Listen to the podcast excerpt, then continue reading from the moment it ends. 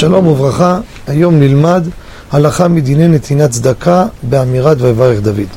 כידוע באמירת ואתה מושל בכל, אנחנו נותנים ג' מטבעות לצדקה. באמירת ואתה מושל בכל על פי הסוד. דרך אגב, למה עומדים באמירת ויברך דוד? אחד הטעמים, כיוון שהגבאים באים לאסוף כסף ב...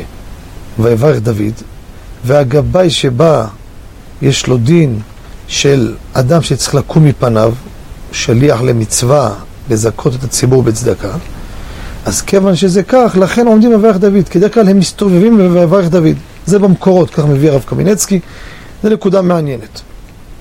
זה אחד הטעמים.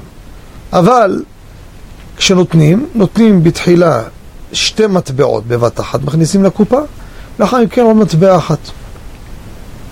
ופה אני רוצה לדעת, לדבר על מה קורה אדם שיש לו מטבע גדול.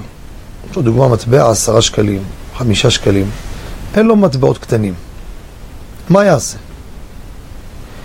אז הלכה למעשה רבותיי, לוקח את החמישה שקלים, ולדוגמה הוא נותן למשל כל יום, דוגמה, אה, נגיד שלושים אגורות, או שלושה מטבעות של חצי שקל, שקל וחצי. מה יעשה? ייקח את המטבע חמישה שקלים, יעביר מיד ימין ליד שמאל, ויכוון, אני נותן מפה שתי מטבעות במכה. דהיינו, שקל, שתי חצאים. שים את זה ליד. אני מכוון עכשיו עוד מטבע. כמה יש מתור? זה שקל וחצי, שים בצד. אחרת עוד פעם יעשה. הוא יזכור, שקל וחצי, שקל וחצי, שקל וחצי, עד שהוא ימלא את המטבע, ייתן את כולה לצדקה. ובזה שהוא מכוון, הוא מעביר ומכוון את מספר המטבעות, עכשיו לו לנתינה של ג' מטבעות לצדקה. תודה רבה וכל טוב.